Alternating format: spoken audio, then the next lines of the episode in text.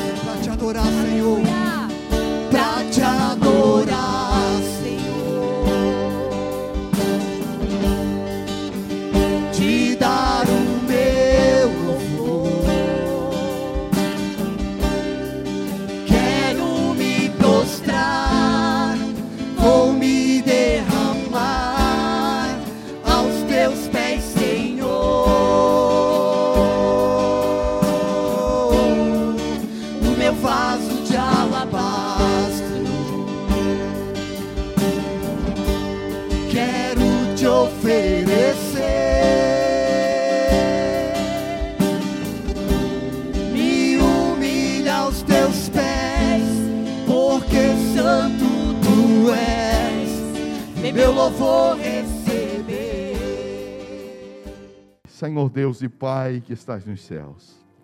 Uma vez mais chegamos diante de Ti com uma palavra de oração, Senhor. Entendendo que Tu ouve o nosso pedido, que Tu ouve a nossa oração, que Tu ouve a nossa súplica, Senhor, se contarmos para Ti, se orarmos a Ti, se suplicarmos a Ti, Senhor, com certeza teremos soluções do nosso problema. Deus, e nesta noite eu peço, Senhor, a minha oração é que a Tua presença seja real neste culto. A minha oração é que tu visite cada irmão. A minha oração é que neste culto venhamos sair daqui renovados, Senhor, com nosso ânimo revigorado, embora tenhamos as lutas de cada dia, as necessidades de cada dia, as frustrações de cada dia, Senhor. Possamos sair daqui esperançosos, fortalecidos, entendendo, Senhor, que nós, se nós nos alegrarmos em Ti, e continuarmos nos alegrando a Ti, contando a Ti as nossas dores, as nossas aflições, através das nossas orações e súplicas. Tu és justo e fiel, Senhor, para ouvir, para responder e para trazer a solução. Se conosco na continuação deste culto, Senhor. Visita cada um de nós e fala conosco, Pai, através do louvor, através da tua palavra, através de profecia, Senhor, através de qualquer movimentação do teu Espírito Santo neste culto. Deus, é a nossa oração, é o nosso pedido, é a nossa súplica em teu nome. Amém. Deus enviou seu filho amado pra perdoar,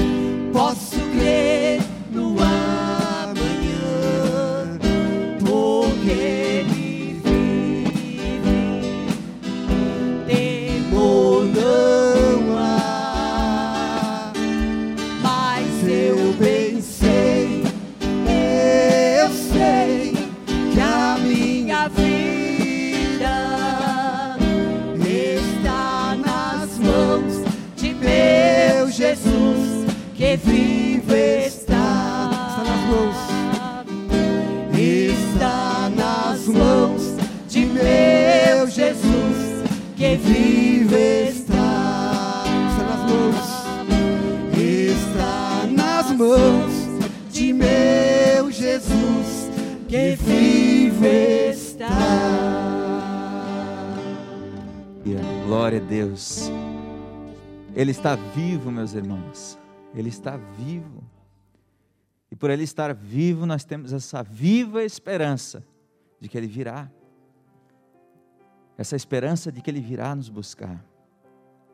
Por ele estar vivo, nós cremos também que ele está essa noite aqui, Vaguinho. Ele está essa noite aqui conosco. Por ele estar vivo, nós podemos crer também que saindo dessa reunião, desse culto, meu irmão, nós sairemos com ele também, porque ele está em nós. Através do seu Espírito Santo, ele está em nós.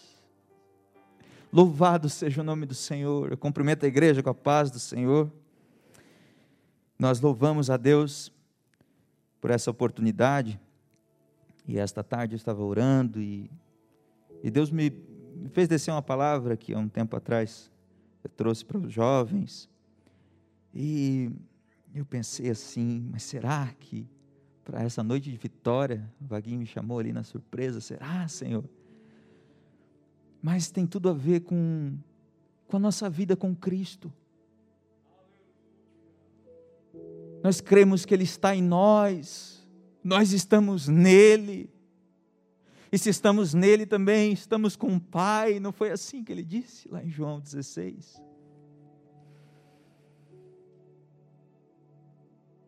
O profeta Amós, no capítulo 5, verso 14.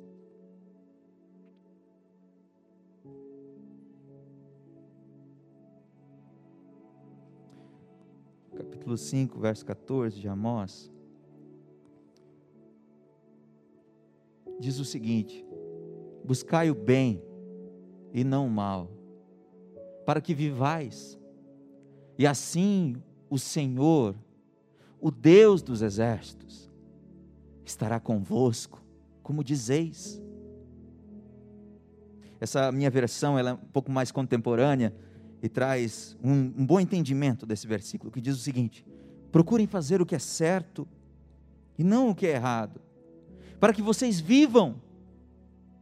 Assim será verdade o que vocês dizem, isto é, que o Senhor Todo-Poderoso está com vocês. O que, que evidencia, meus irmãos, que Deus está conosco? Se não são os frutos que nós produzimos, não somente quando estamos aqui, mas também quando estamos lá fora.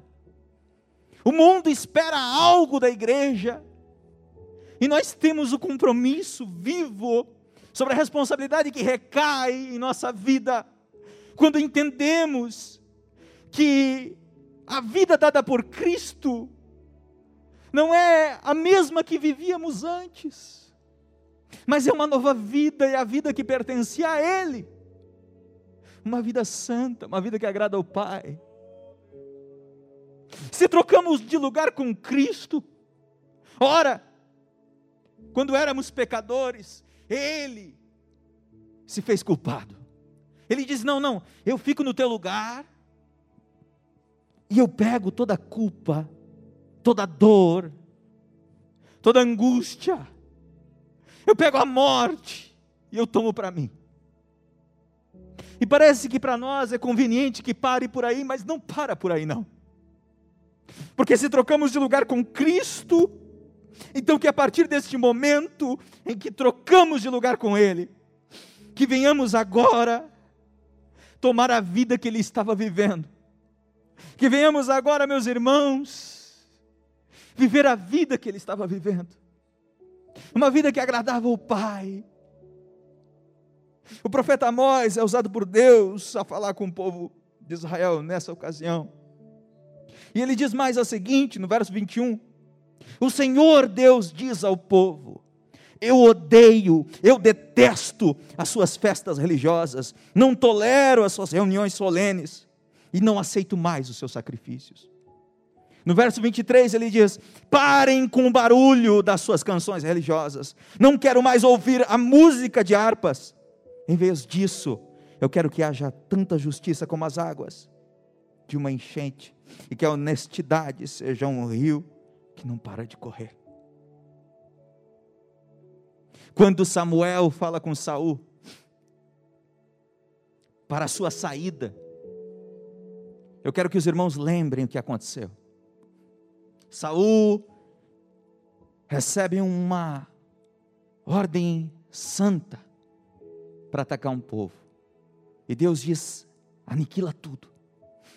E Saul com as melhores das intenções, até obedece em partes a ordem de Deus, mas ele reserva ali o melhor, o melhor gado, as melhores coisas, a melhor da intenção, porque ele queria sacrificar a Deus.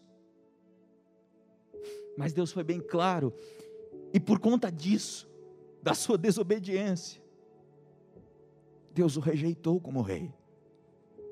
Eu quero que os irmãos abram a Bíblia para a gente finalizar. Capítulo 15 de 1 Samuel, versículo 22.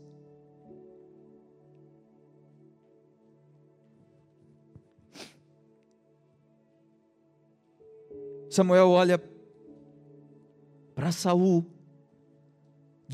direcionado pelo Espírito de Deus e diz o seguinte: o que o Senhor prefere? O que o Senhor Deus prefere? Obediência ou oferta de sacrifícios? É melhor obedecer a Deus do que oferecer-lhe sacrifícios. É melhor obedecer a Deus do que oferecer-lhe em sacrifício as melhores ovelhas. A revolta contra o Senhor é tão grave como a feitiçaria, e o orgulho é pecado como o pecado da idolatria. O Senhor o rejeitou como rei, porque você rejeitou as ordens dele. Irmãos, a adoração, ela tem pouco a ver com louvor, com canções, com hinos. A adoração de Abraão foi levar o seu filho, Isaac. A adoração de Abraão foi a sua obediência. A adoração tem muito mais a ver com obediência. E a nós, quando nós lemos ali o primeiro versículo, é isso que mostra que Deus está conosco, porque nós damos bom testemunho daquilo que está dentro de nós. Que nós possamos nos apropriar dessa palavra, meus irmãos, e vivermos a nível do que nós ganhamos de Cristo. Que nós possamos nos apropriar dessa palavra e assumir um novo compromisso com o Senhor esta noite, que é a maior vitória que podemos receber. É quando alguém encontrar Cristo em você.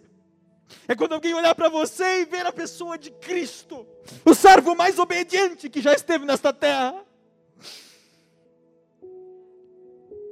Porque as pessoas estão olhando para nós, igreja.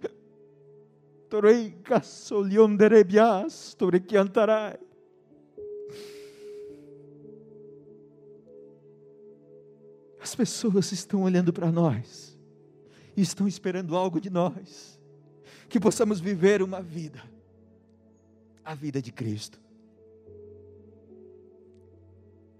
E aí, meus irmãos, ah, eu tenho certeza, e eu digo a você, que se nós afirmarmos esse compromisso, reafirmarmos, né? Não muito longe, em breve, nós veremos coisas acontecendo em nosso meio. Você verá, para finalizar, Vaguinho, um testemunho. Eu assisti um filme que falava sobre oração, quarto de guerra. Era de uma senhora que escrevia suas orações. Escrevia e orava, e orava, e orava. Não só escrevia e colocava na cabeceira ali, disse, ó, pode ler, a oração está aí. Não, não, ela orava. Ela orava, e aquela era a guerra dela. E eu achei aquilo interessante, e eu disse, eu vou começar a fazer isso. Eu vou começar a escrever o que as pessoas me dizem, e vou começar a orar por aquilo ali até alguma resposta vir. Foi instantâneo, Wagner. Evangelista irmão Wagner. Foi instantâneo. No serviço, quando eu comecei a fazer isso, as pessoas abriam diálogo comigo, pessoas que nunca antes tinham feito isso, sem saber, e começavam a me contar vários problemas. Um colega meu disse: Eu estou com um problema na minha cabeça que eu estou me esquecendo das coisas. Já fui em vários médicos, vários médicos, mas ninguém resolve. Eu não sei, eu não sei o que acontece. Eu estou pagando remédio de 200 reais por mês, eu não consigo. E ele nunca tinha falado nada para mim disso, ele nunca falou sobre essas coisas. E eu entendi que, a partir do momento que nós nos colocamos à disposição de Deus, Deus envia oportunidades para nós mudarmos história das vidas, ainda neste tempo. Mas precisamos nos posicionar, meus irmãos, como igreja, para vermos um grande milagre acontecendo. Cristo, através de nós. Essa é a maior vitória. Porque você olha e você vê que não é você. É Ele que está ali. É Ele que está ali. Que possamos fazer isso, meus irmãos. Eu deixo essa palavra, essa reflexão. E agradeço a oportunidade que me foi dada. Deus abençoe. Tem uma palavra para você desanime.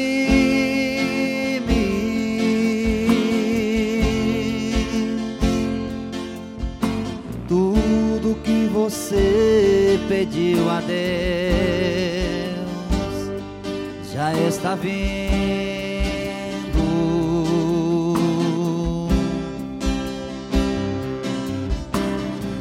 Esses dias de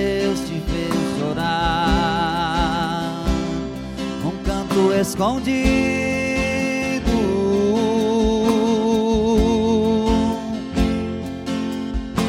Você mal conseguia falar.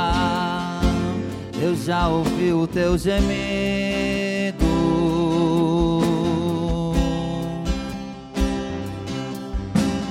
Mas o Deus que me enviou aqui de tudo.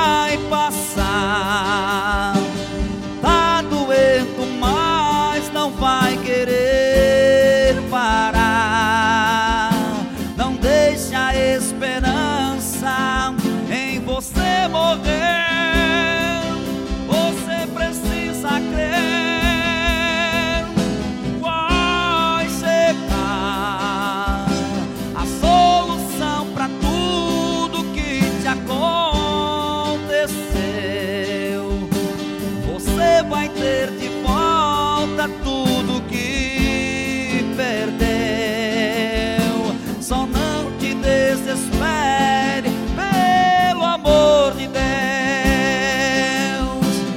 Vai passar. A paz do Senhor, meus amados irmãos.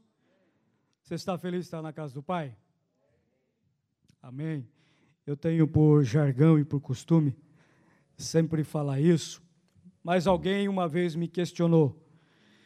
Mas você não sabe a maneira que eu entrei aqui, você não sabe como eu cheguei aqui.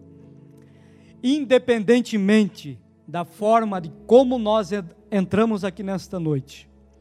O que importa é que o Pai sempre tem a solução para a nossa vida.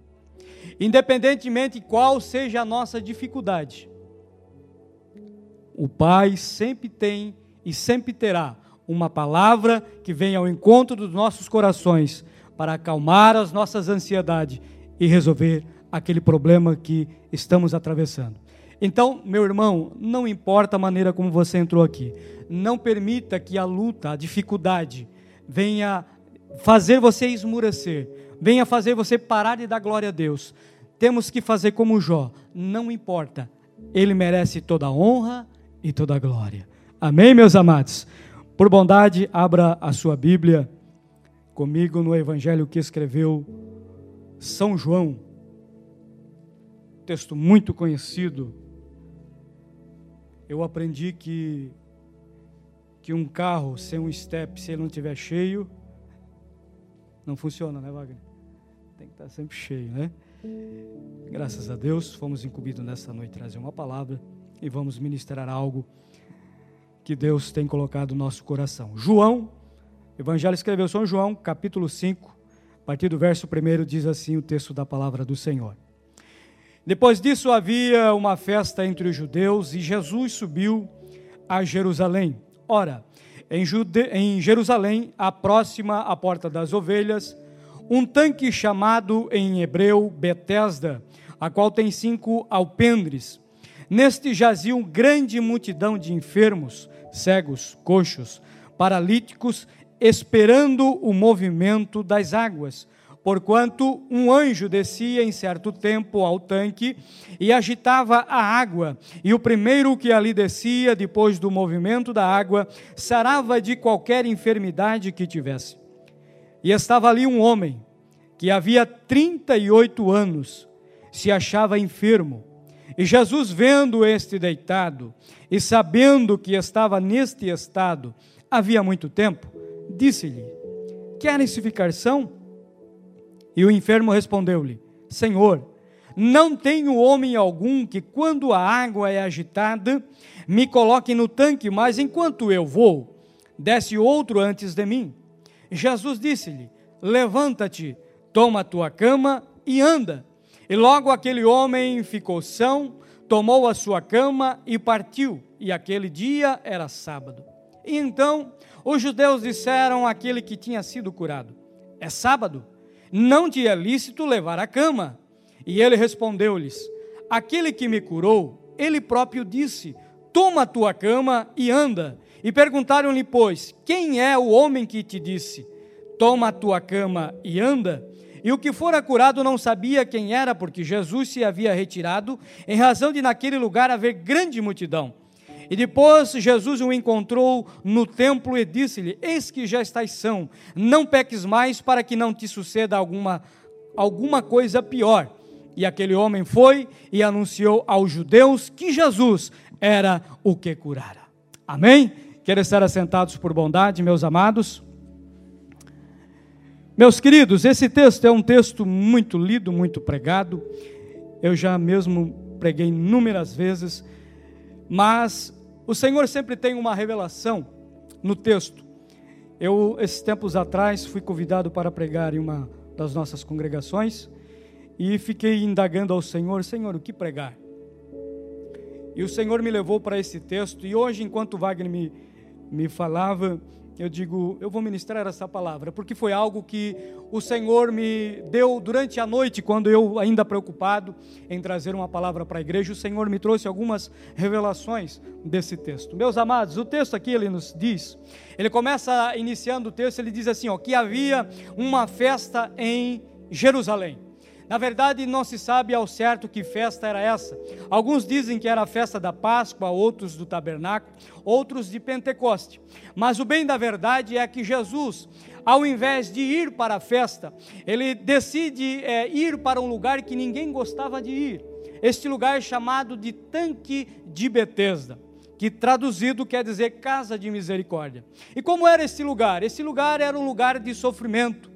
Era um lugar que as pessoas que tinham uma necessidade, elas iam para lá para na esperança de buscar uma cura para a sua eh, necessidade, para resolver um problema. E vem nos dizer aqui eh, o teólogo, eh, me fugiu o nome dele agora, que existia nesse lugar ali cerca de 3 mil pessoas, todas amontoadas ali naquele lugar, todas esperando pelo milagre. Mas a Bíblia aqui ela vem nos dizer, meus amados irmãos, que Jesus, ao invés dele ir para a festa, ele decide ocupar o seu tempo para ir ajudar alguém, para ajudar o seu próximo. E aqui eu já aprendo uma grande lição que nós, meus amados irmãos, que servimos a Cristo, que servimos a Jesus, nós temos que sempre ter empatia, ou seja, sempre se colocar no lugar do seu próximo. O que estamos vendo ou vivendo em nossos dias, meus amados irmãos, infelizmente são pessoas que é, olham somente para si e pouco se importam com a dor do seu próximo. Mas aqui Jesus ele está nos trazendo uma grande lição, ele está se importando com o próximo. Veja que este homem, ele estava neste lugar há 38 anos. Quando você vai ver lá no final do texto que nós lemos, nós vamos ver que nem mesmo os judeus ou aqueles religiosos que cuidavam da organização,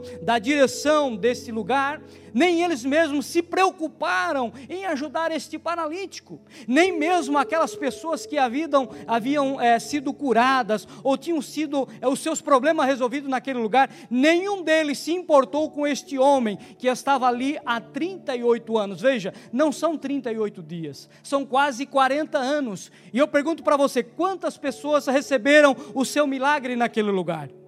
Muitas pessoas mas nenhum deles se importou com a dor daquele homem, nem mesmo aqueles religiosos que, quando este homem recebeu o seu milagre, foram para ajudar ele.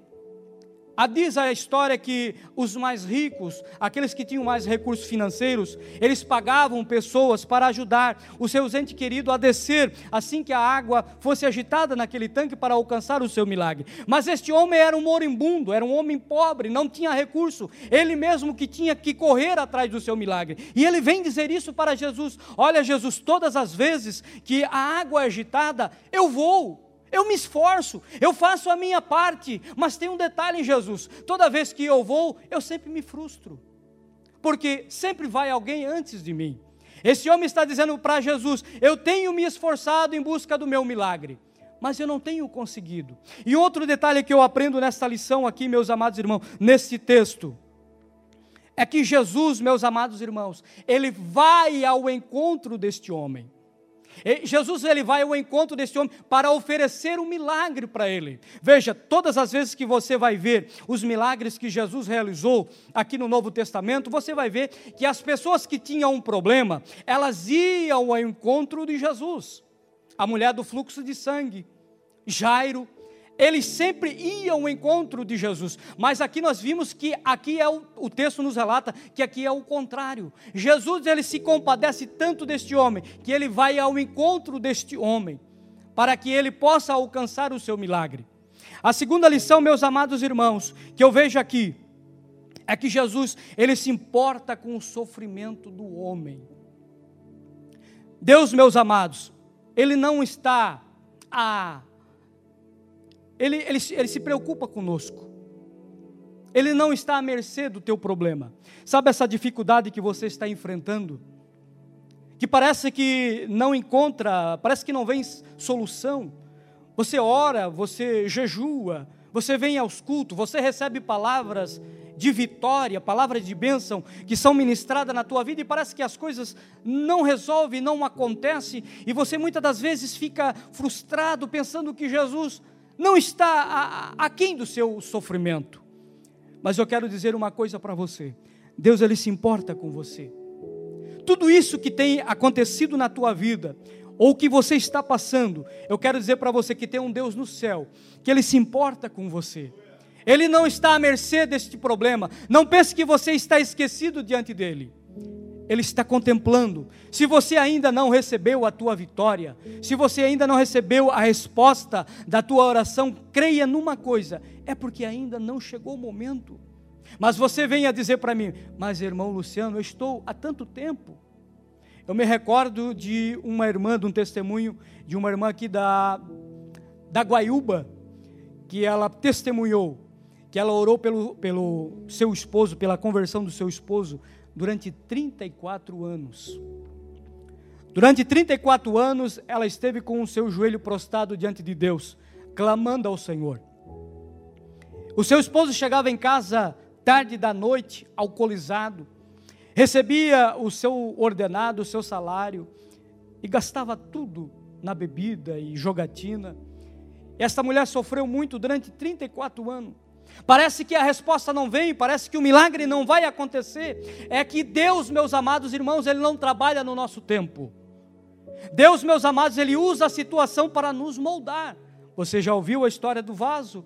como é trabalhado na mão do oleiro. Não é no estralar de dedo que o vaso fica pronto, tem um processo. Assim é Deus na nossa vida. Deus usa as lutas, as dificuldades que nós enfrentamos no nosso dia para nos lapidar. Não é porque Deus é um Deus carrasco que quer ver nós sofrer. Não, não, não. Ele está nos moldando, Ele está nos aperfeiçoando, e no momento certo a vitória vai vir. O bem da verdade é que Deus sabe de uma de uma coisa muito, muito séria: é que o ser humano só busca Deus quando está na prova. Não é verdade?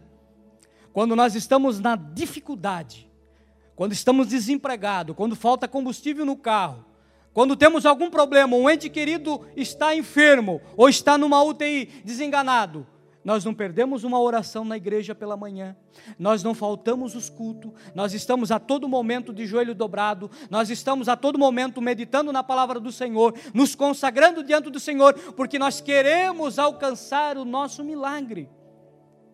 E Deus conhece isso. Ele sabe, meus amados irmãos, que a única maneira de nós chegarmos no céu é nos aproximando dele. E muitas das vezes, a forma que ele se utiliza para nós nos aproximar dele é a dificuldade. Então eu quero dizer para você: não desista, não. Este homem ficou 38 anos à espera do milagre, parece que para ele não viria a solução, parece que o milagre não chegaria, mas Deus tem o um momento certo. Ele foi, a Bíblia diz que Jesus, ele vai ao encontro deste homem, e agora este homem, ele alcança o seu milagre. Aqui a Bíblia também nos diz, meus amados, que este homem, ele deposita a sua esperança não em Deus, e sim no homem. Quando Jesus questiona, ele disse: Eu não tenho homem algum que quando a água é agitada me coloque no tanque. Aqui está um, uma clara evidência que este homem estava esperando o seu milagre no homem. E a Bíblia diz em Jeremias: Maldito o homem que confia no homem. Por quê? O homem ele é falho. O homem promete, mas não cumpre o que prometeu. Diz que dá, mas não dá. Diz que vai, mas não vai. Diz que faz, mas não faz porque o homem ele é limitado. O homem ele tem as suas limitações. Mas Deus, ele não falha. Deus, meus amados, tudo aquilo que ele tem te prometido, ele vai cumprir. Deus não é o homem para que minta, nem filho do homem para que se arrependa. Tudo tem o um momento certo. Não fique colocando esperança. Não, não. Deposite a tua esperança em Deus. Ah, porque o advogado diz que vai conseguir. Ah, porque o juiz vai decretar. Ah, porque o médico vai resolver. Não, não, não. O homem ele tem as suas limitações. Ah, agora este governo mudou, agora as coisas vão mudar, agora as coisas vão dar. O homem ele é falho. Espere em Deus. Porque quando nós esperamos em Deus, nós não saímos frustrados. Agora, quando nós depositamos a nossa esperança para resolver os nossos problemas no homem, muitas das vezes nós nos frustramos, porque há uma limitação no ser humano. Talvez você está esperando o seu milagre, talvez uma porta de emprego. Alguém disse que se eu chegar lá, confia em mim que eu vou te ajudar. Aquela porta de emprego eu vou te colocar lá e ele ganhou, e você não alcançou. Porque o homem ele é assim. Espere em Deus. Deposite a tua esperança em Deus. Aleluia.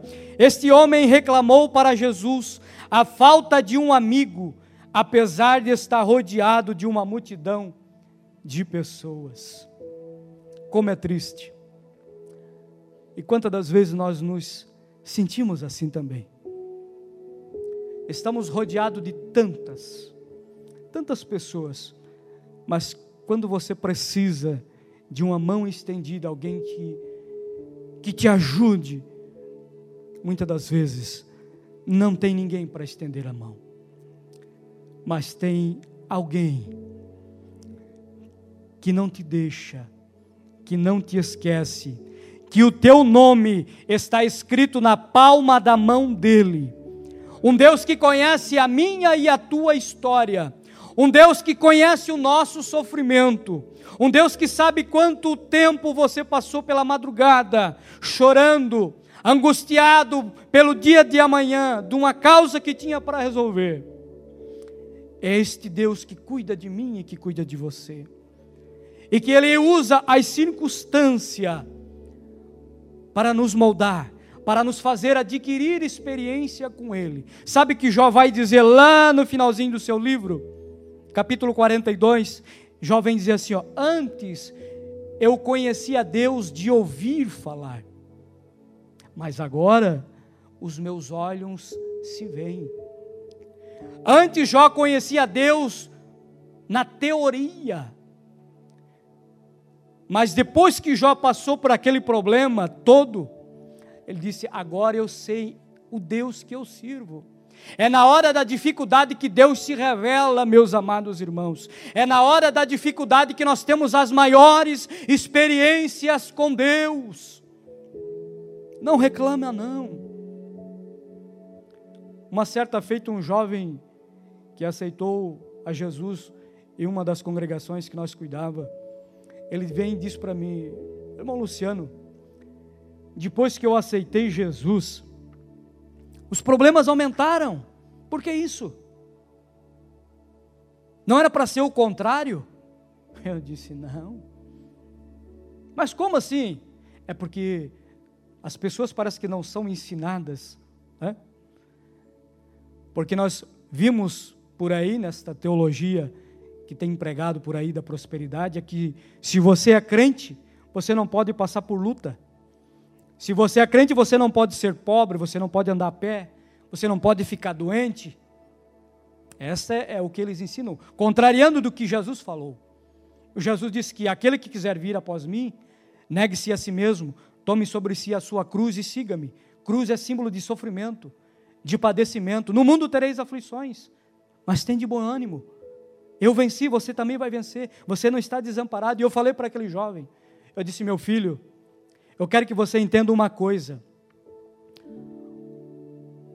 O patrão a qual você servia antes, ele não ficou satisfeito de perder você. Você dava lucro para ele. E agora ele te perdeu. Então ele vai fazer de tudo para fazer você retroceder, desanimar, parar na fé e voltar para a velha vida que você vivia. E eu disse para ele: continua firme. A Bíblia diz: resisti ao diabo e ele fugirá de vós. Aquele jovem começou a enfrentar perseguições dentro da sua própria casa. E nós ajudamos em oração, incentivamos, aconselhamos e pela bondade e misericórdia do Senhor. Ele está firme até os dias de hoje, enquanto ainda vejo ele. Então, meu amado, quero deixar esse texto, essa mensagem nesta noite para o teu coração.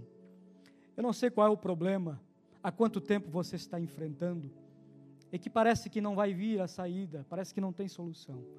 Eu quero dizer para você, este homem estava há 38 anos, mas Jesus se importava com ele, e este homem alcançou o seu milagre. Você também vai alcançar o teu milagre. Não desista não. Continua orando, porque no momento certo o Senhor levantará e vai te dar aquilo que mais tu precisa, e o nome dele vai ser glorificado na tua vida.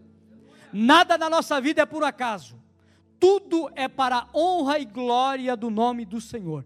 Outras vidas vão ser edificadas através do teu testemunho. Se eu fosse contar o que o Senhor tem feito na minha vida, em problema que eu atravessei, que eu achei que eu iria sucumbir, mas o Senhor, na hora que eu estava afundando, o Senhor tomou-me pela mão e me concedeu a vitória. E o nome do Senhor foi glorificado. Assim vai acontecer na tua vida. Não desista. Fica firme na presença do Senhor, porque o milagre vai chegar. Se coloque de pé. Eu quero orar pela tua vida nesta noite. Aleluia. Coloque a tua mão no teu coração e clame ao Senhor neste momento, mais uma vez, e apresenta a Ele qual é a tua necessidade. Ah, mas o Senhor sabe, Ele sabe. Mas o Senhor manda nós pedir a Ele.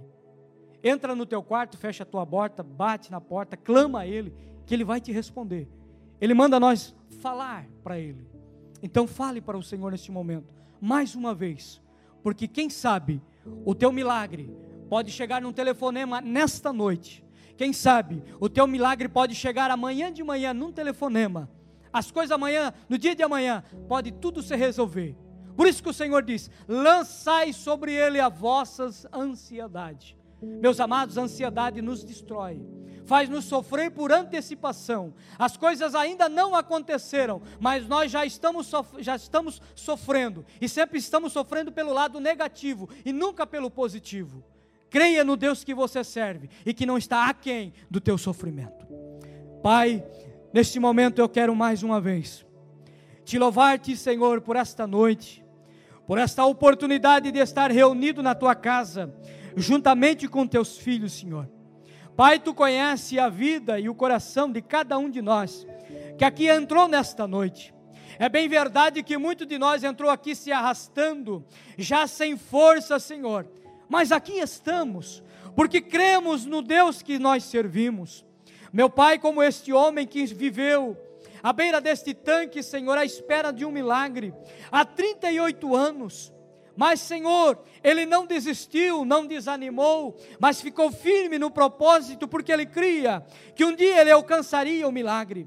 E nós aqui estamos mais uma vez, Senhor, esperando em Ti, esperando o milagre, Senhor, a resposta, Senhor, de oração acontecer na nossa vida.